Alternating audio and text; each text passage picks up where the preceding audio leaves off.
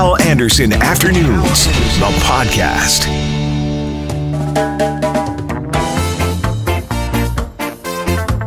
Hey there, thanks a lot for checking out the podcast. Coming up, Doug Brown on What's Up with the Bombers. They've lost two in a row now. Dr. Syras Derksen will be on the podcast, and the Couch Potatoes on what's new in theaters for the Terry Fox long weekend. Please rate the podcast, please subscribe to the podcast, and now, the podcast.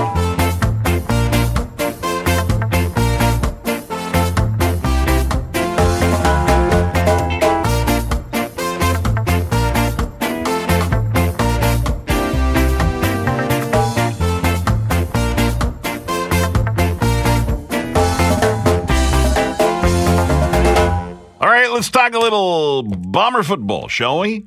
We got Doug Brown hanging out on the phone. Let me just play a clip here of Coach Mike O'Shea after that heartbreaking loss last night. Coach O'Shea from the post game show last night. It was a tight contest, and they made their last plays, and we didn't. So, uh, you know, I said this: they they earned it, and uh, and we didn't do enough to earn this victory. Coach O'Shea, Doug Brown, good afternoon, sir. How's it going, Hal? Excellent. Thanks for doing this. So you heard, Coach. I mean, yeah, that's what happened, but should we be worried here? Two in a row. Yeah, I mean it's it's certainly not ideal or what anyone expected to uh, you know for a five and zero football team that was just uh, blowing football teams out and and you know they beat a good team in the Edmonton Eskimos and they were finishing teams by halftime by margins of you know 21 and 31 points just two quarters into a game. So when you lose your first two games to a quarterback, one quarterback by the name of Dane Evans and another uh, Bethel Thompson, who uh, a lot of people, myself included, hadn't really heard of much about, it's it's a little surprising, right? It's it's just inconsistent. I think that's probably the most damaging aspect of what went down with this football game is that it leaves people not sure or not knowing what to expect from this football team on a week by week basis. I mean, some weekends for the first five weeks we saw them come out and uh, you know they have enough depth and talent they can overcome anything and, and just score at will and play great defense. And then uh, we've just learned of late that you know a, a team that was winless and uh, certainly does not have a marquee quarterback or another team that had their starting quarterback go down in the first quarter uh, these teams can give the Winnipeg Blue Bombers fits, and that's what really I think creates a little discord in people is the fact that you're not really sure what you're going to get with this football team right now, and it doesn't it doesn't play true to the, their identity and what they were trying to establish as a football team, what they were trying to have as their characteristics uh, for successful football, both offensively and defensively. Yeah, Peter just sent this text in 204 780 6868. He says, Hal, we're only a third of the way through the season. Things will be fine. Relax. But when the Bombers lose a couple like this, as you point out, to quarterbacks that are are not, uh, you know, the best of those Upper teams, Yeah. yeah, uh, y- you have to be nervous as a Bomber fan, don't you? Yeah, I mean, and, and that's it. The the Winnipeg Blue Bombers are, are pretty healthy right now, you know, for for the most part. And Darvin Adams wasn't in that game, but Andrew Harris is, is playing great, and Chris Matthews finally got out there, and Adam Bighill's back in the fold defensively, and you know, there, there are guys being worked in there, so it's just uh, it's a head scratcher, and uh, you know, and, and I think it just it just brings you pause when you think about okay well how will this team compete or match up on any given day against this team? And obviously as you get closer to the playoffs and stuff that's when you know the margins for winning and losing become a lot smaller and a lot tighter. And you know i can see i can explain this performance uh, partially. You know if you look at uh, how matt nichols played in the hamilton game and he threw three interceptions the natural human reaction when you make mistakes is to not make those again but I, I think he overcorrected against Toronto in the sense that he was like, okay, I turned the ball over a number of times. That's not part of my identity. That's not who I am in terms of being a ball secure quarterback. And so he he overcorrected the other way, where I think he got too conservative. Um, he didn't want to push the football down the field. He wasn't looking for guys or or willing to put anything up that wasn't a high percentage pass. So you know, they have the ability to get over this, and, and fans are correct in the sense that, you know, there's plenty of time. Every team goes through a funk uh, in a year, unless you're Calgary some some seasons. And, uh, you know, it's better to have a situation like that right now than it is, uh, you know, at the end of the season where they're going in the playoffs. I got to play a clip here. Bob Irving uh, on the post game show talking to Andrew Harris because a lot of people, I think you guys even said on the pregame show last night, they didn't use Andrew Harris enough against the Ti-Cats. And last night they started out using him, but then some are saying he wasn't used enough later. This is Bob Irving asking Andrew Harris about that on the postgame show last night. Take a listen. You guys seem to go away from the run, which was working so well. I agree. Yeah, uh, you know, you averaged ten yards a carry, I think, and uh, and yet the, for periods it seemed like they went away from you, and sometimes we we find that a little bit difficult to understand. And it, if you guys make a first down there after the fumble recovery, probably the game's over, right? Yeah. Yep. Um, yeah, I, I don't, I don't know what to say. Uh, I, I, I agree with you. You know, you can say that Matt Nichols overcompensated and they're in a funk, but but what about that? What about uh, the lack of use of this incredible weapon, Andrew Harris? Or it seems like that to me as a casual, average fan. Yeah, I totally agree with you. Um, you know, anytime a back has over 100 yards at halftime and 150 on the night, and the kind of average that he had, and a couple touchdowns that he scored, uh, you know, he shared that with us after the game. He was obviously in the zone, and when a, a football player is just, you know, everything's slowing down around them, and they're just feeling it in a game, you just you just need to feed them the ball uh, in as many different ways as possible, and just get them the rock because they're just being so successful. It's hard to imagine them being stopped. Now, uh, you know, th- there were a couple times in the second half where they were able to uh, penetrate and, and disrupt him in the backfield. But you know that's that's the nature of running the ball. And, and like you said, he was the most successful offensive weapon the Bombers had going for them last night. So it's hard to imagine when things got most critical and most dire and most urgent that they didn't return to him. You know that's uh, that's something that's a bit of a head scratcher in, in this scenario. But you know it's uh, it's all water under the bridge right now, unfortunately. Yeah. But, yeah, it wasn't just a thing, a situation with the players last night too. Obviously, I think there's lots of regretful uh, uh, play calling being done as well. And now we get ready for Calgary. We sure don't want to lose our third in a row. Is there anything we can do? Uh, you know, are, is there anything the Bombers are working on? Do you think, or do they just go, "Hey, yeah, another you know two in a row sucks, but you move on and keep doing what you're doing"? Or is there something that they can work on to try and and turn this around? Yeah, you know, I, I think uh, I don't know. Uh, I'm not sure. We'll, we'll find out what the mental toughness of this football team is. Right? Uh, they're obviously. Uh, it looked like they were very affected uh, by what happened in Hamilton. Um, they came out and they they started great. They started like we expected them to start and play against Toronto, but you know, to just lose your sense of urgency and, and focus to that degree, I can understand it being taken away to some percentage because you're playing a winless football team and you're up by 20 points very early in the game. But to completely deflate like that and be unable to to operate at any degree of efficiency is is, is pretty surprising. So. Uh, I think their coping strategy of you know being able to flush uh, a game, whether it's a win or a loss, I mean that's really going to be put to the test because uh, this is uh, this is an eyebrow raiser, an eye opener in, in the sense that Toronto is playing horrible. Um, they don't have a very good quarterback, and they just got their first win against you. So that can affect your morale of a football team. It'll be very interesting to see how this team, uh, this football team, responds against Calgary. Hey, I played a couple minutes from the Bomber podcast where you were talking about the week in Guelph, and you said, "Gee, I hope I don't have to write a column about the mistake uh, spending the week in Guelph." Will that be about? Will, will, that be the subject of your column?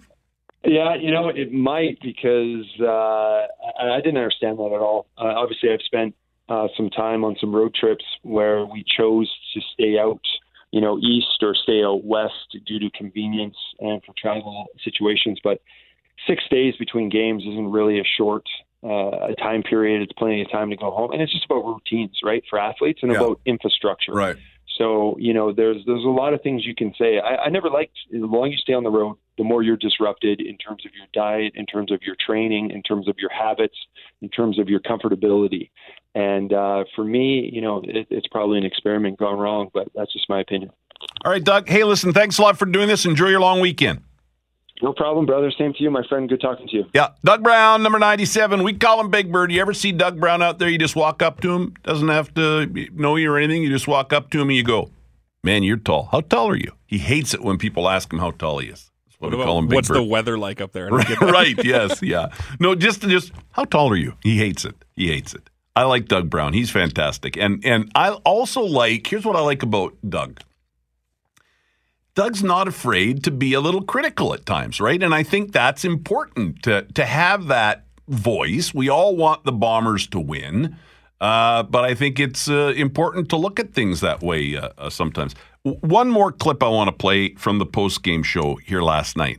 Matt Nichols, who did not have the game that we were hoping he would have, and Doug talked a little bit, bit about that. Here's what our quarterback Matt Nichols had to say on the post game show last night here on CJOB. I hate losing and everything, so uh, they all really hurt. So uh, obviously it sucks. Losing sucks, and uh, nope, just as same thing as we do with the win is, you know, it'll suck for 24 hours or so, and then you know we'll get over it because we're playing another good team next week. Yes, you are, Calgary Stampeders.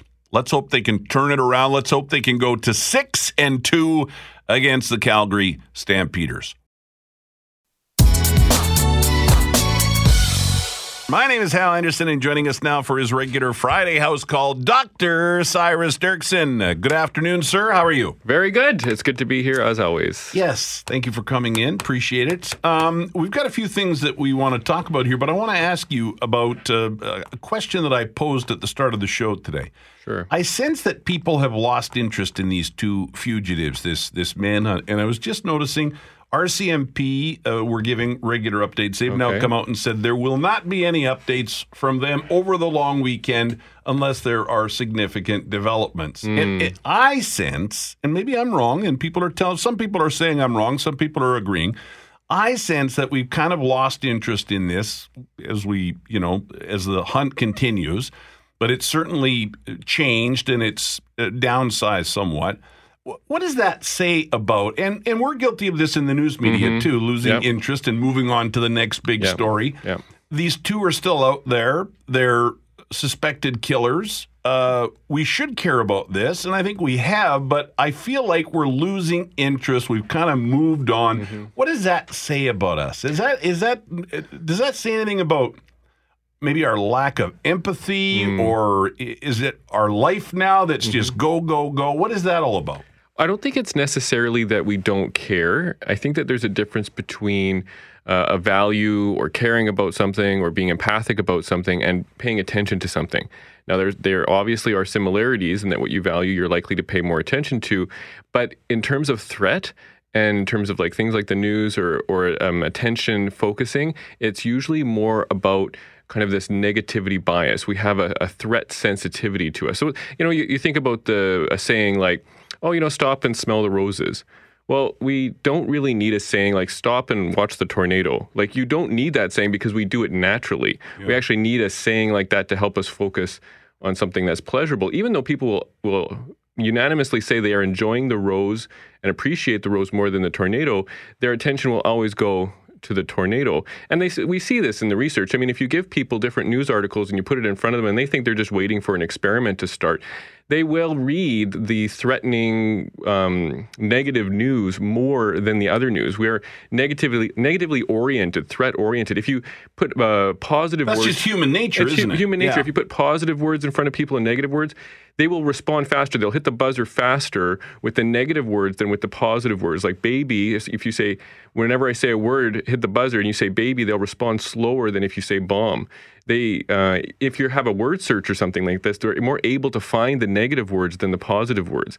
Uh, people are just completely oriented towards this because we need to keep ourselves safe. So, as uh, more and more people, I think, believe that these two are maybe in the bush up there, dead mm-hmm. already, mm-hmm. as that threat level decreases, right. at least our perception of it mm-hmm. decreases mm-hmm we lose interest and move on. That threat stimulation, it's like, oh, there's a threat. They're there. They're now. It's kind of like, well, what's the news going to say about it? Well, there's not. There's not a really big threat oriented message. People might feel threatened, but it's not nearby. We don't know where they are. You know, like it's it's kind of becomes more and more vague. It might take some time before we find them. The threat becomes more distant. But if we all of a sudden, oh, they're still in Manitoba, or you know, like or something like that. I don't know where they are. Uh, I don't want to yeah. take this context. Yeah. But uh, you know, if, if you all of a sudden get that message, then all of a sudden people get reoriented to it because it reoriented to it because it's more present.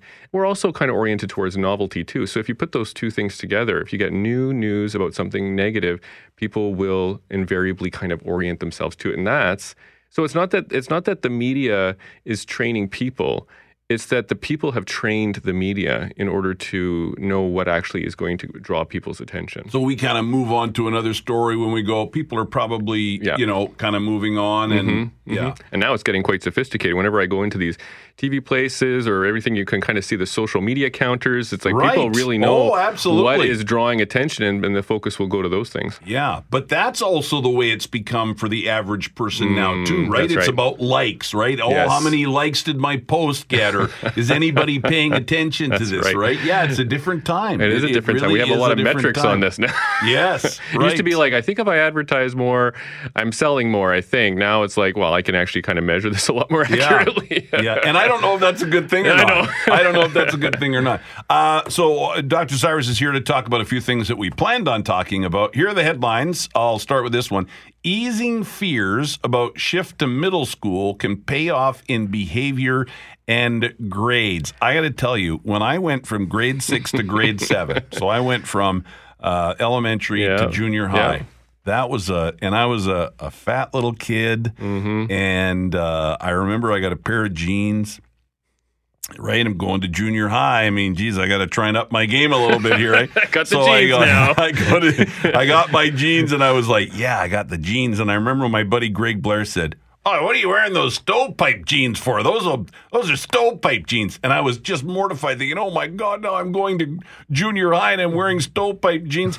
Uh, but uh, anyhow, that's enough about me. So, uh, we, what do we do? Do we try and ease the, the fears, as the headline indicates here, and and that helps the kids when it comes to grades and stuff like that? You know, it's interesting because sometimes you get this fatalistic thing going, right? Where it's like kids are just gonna they're gonna sink or swim, you know, and, Yeah. and we don't know what we can do about it because uh, you know high school's tough. Well, the first thing to say is the transition it can be very important. Research kind of shows that uh, you know people who struggle in those initial parts of transitioning to high school, you know, around that uh, you know early teenage years, uh, can be it can make a big difference uh, to people's lives. It can it can predict academic decline and you know social dysfunction and things like this. So it is an important issue. This is not just kind of fluff stuff. You know, like we want our kids to make a good transition. And what they did was they had uh, you know kids doing writing exercises, and the writing exercises were folks focused on the what they called angst that you might be feeling as you're about to go. That angst that you were experiencing, like oh my goodness, what's going to happen? I got to get some jeans, you know, and. Uh, so the articles they were what they were really doing is normalizing it. They're like this angst is normal. You're gonna find people if you're having trouble fitting in or with academics. There's people there who can help you with this, who can help you with the transition.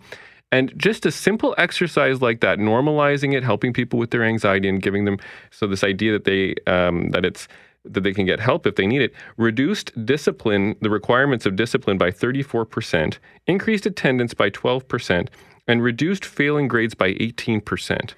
Uh, just helping kids to not feel so anxious about that first couple weeks in a new school. So this is, you know, very very light intervention for such a big effect, and uh, it makes you wonder. Makes you know, we should be thinking about this. Well, and that's interesting because I think some parents listen. Everybody has a, a different personality, Sure. and and kids are naturally going to be anxious about changes in schooling like that. yeah. But some parents get even more wound up than the kids do, right?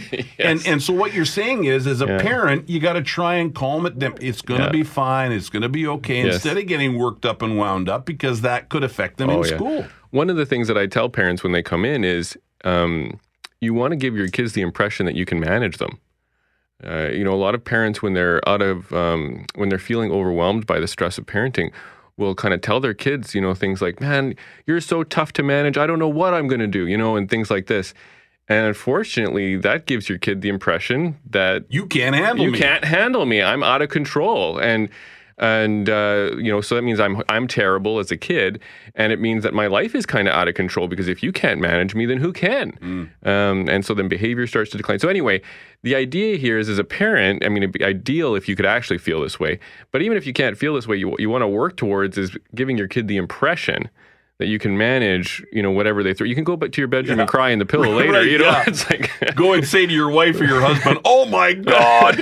But in front of the kid, you've got to say, "Hey, yeah. we got this." The example it's I give is, you know, you come home and the house is burned down and your kid's sitting there and it's like, well, you know, there's insurance. there's insurance. Yeah. Let's go get some McDonald's. There's some. Right. There's insurance. We're gonna manage this, and then you can go cry later. Yeah. you know. Well, and there is truth in all that, right, Doc? Because I, I mean, I remember as a kid some things that worried me and bothered me, right? Mm-hmm. Yep. And and later in life, you don't even remember that stuff, Oh, right? yeah. It, it does, and and that's why I, I mean, uh, you know, when somebody takes their own life, it's tragic. Mm-hmm. Yes. But when you see a young person take their life Yeah. over sometimes things that in 10 or Mm-hmm. 15 years will not matter. Yeah. Well, you see, kids are anxious about the oddest things sometimes. Yeah. And you're like, oh my goodness, I can't believe I gave you that impression Yeah. that you know we were out of food. I you know I just didn't want to order the pizza. You know what I mean? And like Yeah. I, you thought we were broke and you were anxious about it or something like this. You know, Yeah. sometimes it can be. Uh, you know, just out of the blue, Yeah. and so as you get older, it can still happen. These irrational fears, obviously, and and it is sad when you kind Yeah. of take those permanent actions. That's Yeah, for sure. That's for sure. All right, next headline. The pain of depression. What's the correlation? What's the connection between pain and depression? Well, I remember it was another show uh, that we were talking about, not exactly this topic. We were talking about breakups and how I forget which one it was Tylenol, I'm aspirin, I'm not sure. Anyway, one of these medications, pain medications, actually help people with breakups, with the kind of pain of breakups. And so then we got this research, which is kind of interesting. And so basically, what they're saying here is that the areas that are kind of associated with depression are associated with pain. The effect of pain medication or the effect of antidepressants actually affects this pain center in your brain. And uh, there's also the neurotransmitters that are involved in pain are the same kind of neurotransmitters that are involved in depression, like uh, serotonin or norepinephrine or GABA. And uh, inflammation is connected with uh, depression and also connected with pain. Like ibuprofen is actually an anti-inflammatory, apparently, uh, and and uh, so if you take an anti-inflammatory like ibuprofen, it helps you with your pain. Well, these this kind of same process is involved with uh, depression as well. And another one is that if you're depressed, you're actually more likely to be sensitive uh, to pain. Uh, and I've never had to say this out loud, so bear with me. Um, hyperallegia, allegia. Well, I just read it anyway. This is the kind of connection. That's the Yeah. that's the word for having increased pain sensitivity uh, when you are depressed. Uh, so um, it's just this interesting connection between pain and you know when Yeah. you when you were talking about suicide, Right. you know when people are are thinking about this, oftentimes they say things like "I can't stand the pain," uh, you know, of what I'm experiencing.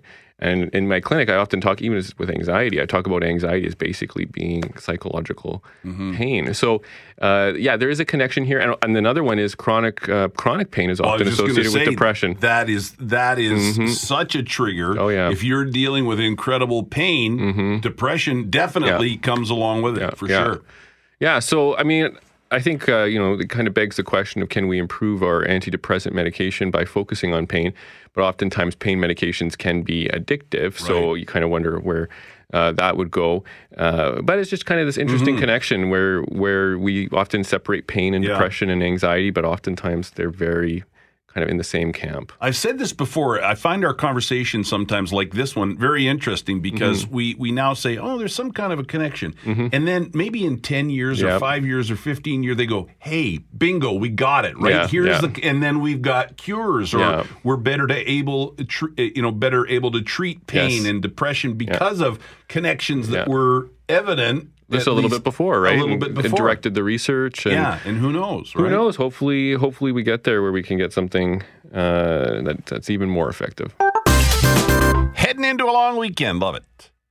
Uh, as I said earlier, I think my wife and I, uh, Jackie and I, plan on checking out uh, Once Upon a Time in Hollywood. That's the new Quentin Tarantino movie. Looks kind of good. I think we're going to see that on, on Monday night. So we'll get to the lake, get up to the Icelandic Festival, and then come back Monday and, and check out that movie.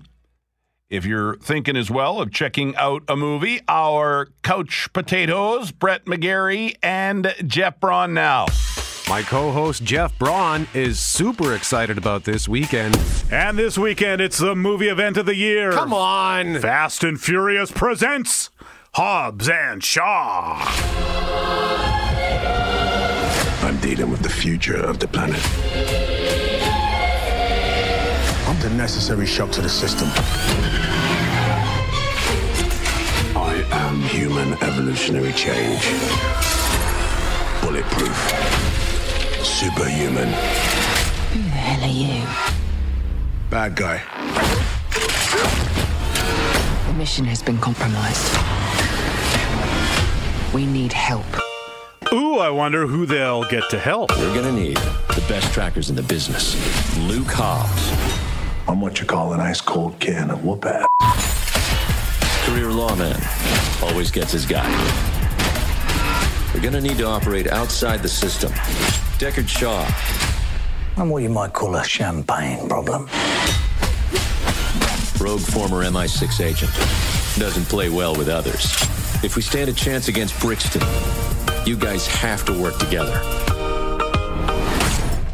No way. This guy's a real. Hobbs and Shaw, aka The Rock, and Jason Statham need to take down Idris Elba, who plays a bad guy, and he's basically a supervillain, like he's scientifically modified himself to have super strength. We've joked about it before, but the Fast and Furious franchise is now literally turning into a superhero franchise.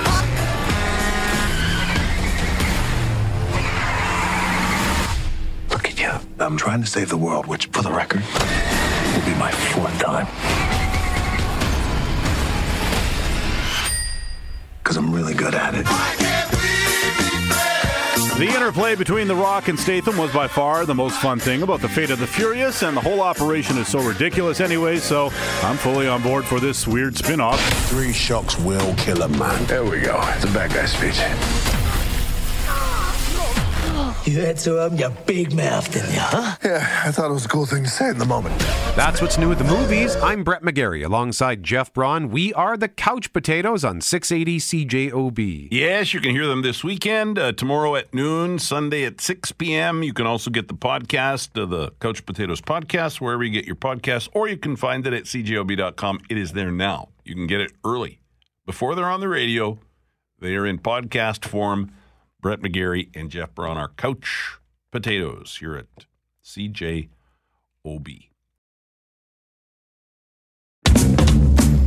Hal Anderson Afternoons, the podcast, is available on Apple Podcasts, Google Podcasts, and anywhere you find your favorite podcasts.